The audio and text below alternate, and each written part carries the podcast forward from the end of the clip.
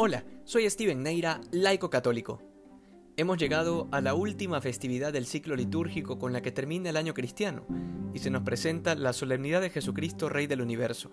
La escena con Poncio Pilato está llena de detalles que nos hablan de la profunda confusión que vive el procurador romano frente a la verdad de Cristo. Sabemos por las escrituras que Pilato intentaba liberarlo de alguna manera, sin embargo pudo mucho más la voz de la mayoría que pedía la crucifixión en otras palabras, fue a través de un proceso democrático que Cristo fue crucificado, lo cual nos deja un primer detalle. La mayoría fácilmente puede equivocarse, y de hecho constantemente suele hacerlo. Relacionado a esto, el Señor hace una pregunta para contrarrestar la de Pilato sobre si es o no es rey. ¿Dices eso por tu cuenta o te lo han dicho otros de mí? Esto que podría pasar desapercibido es un gran detalle porque el rey nunca es escogido por el pueblo, como sucede en los sistemas de votos, sino que el rey se presenta y es aceptado. En otras palabras, nosotros no admitimos el reinado de Jesucristo por mayoría de votos, sino porque tenemos la plena convicción de que Él es la respuesta ante el mundo sediento de amor verdadero.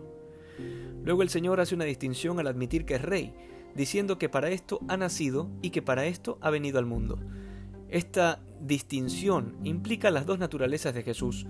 Por un lado, la humana, al decirnos que para esto ha nacido, justamente porque nació del seno de la Virgen María, mientras que aquello de que para esto ha venido al mundo implica ese prólogo de San Juan que nos habla del Verbo eterno que estaba en el principio junto a Dios y que es Dios. Esta fiesta que está cargada de historia debe llevarnos a querer, anhelar aquel día en que Jesucristo pueda en verdad ocupar el puesto que le corresponde por derecho, comenzando por nuestra propia vida para luego extenderse a todas las realidades humanas, porque Cristo es Rey no solamente en el cielo y la eternidad, sino que tiene que serlo en todas las dimensiones posibles de la vida, en la cultura, la educación, la política y la sociedad en general. Justamente por eso en el Padre nuestro nosotros decimos que venga a nosotros tu reino.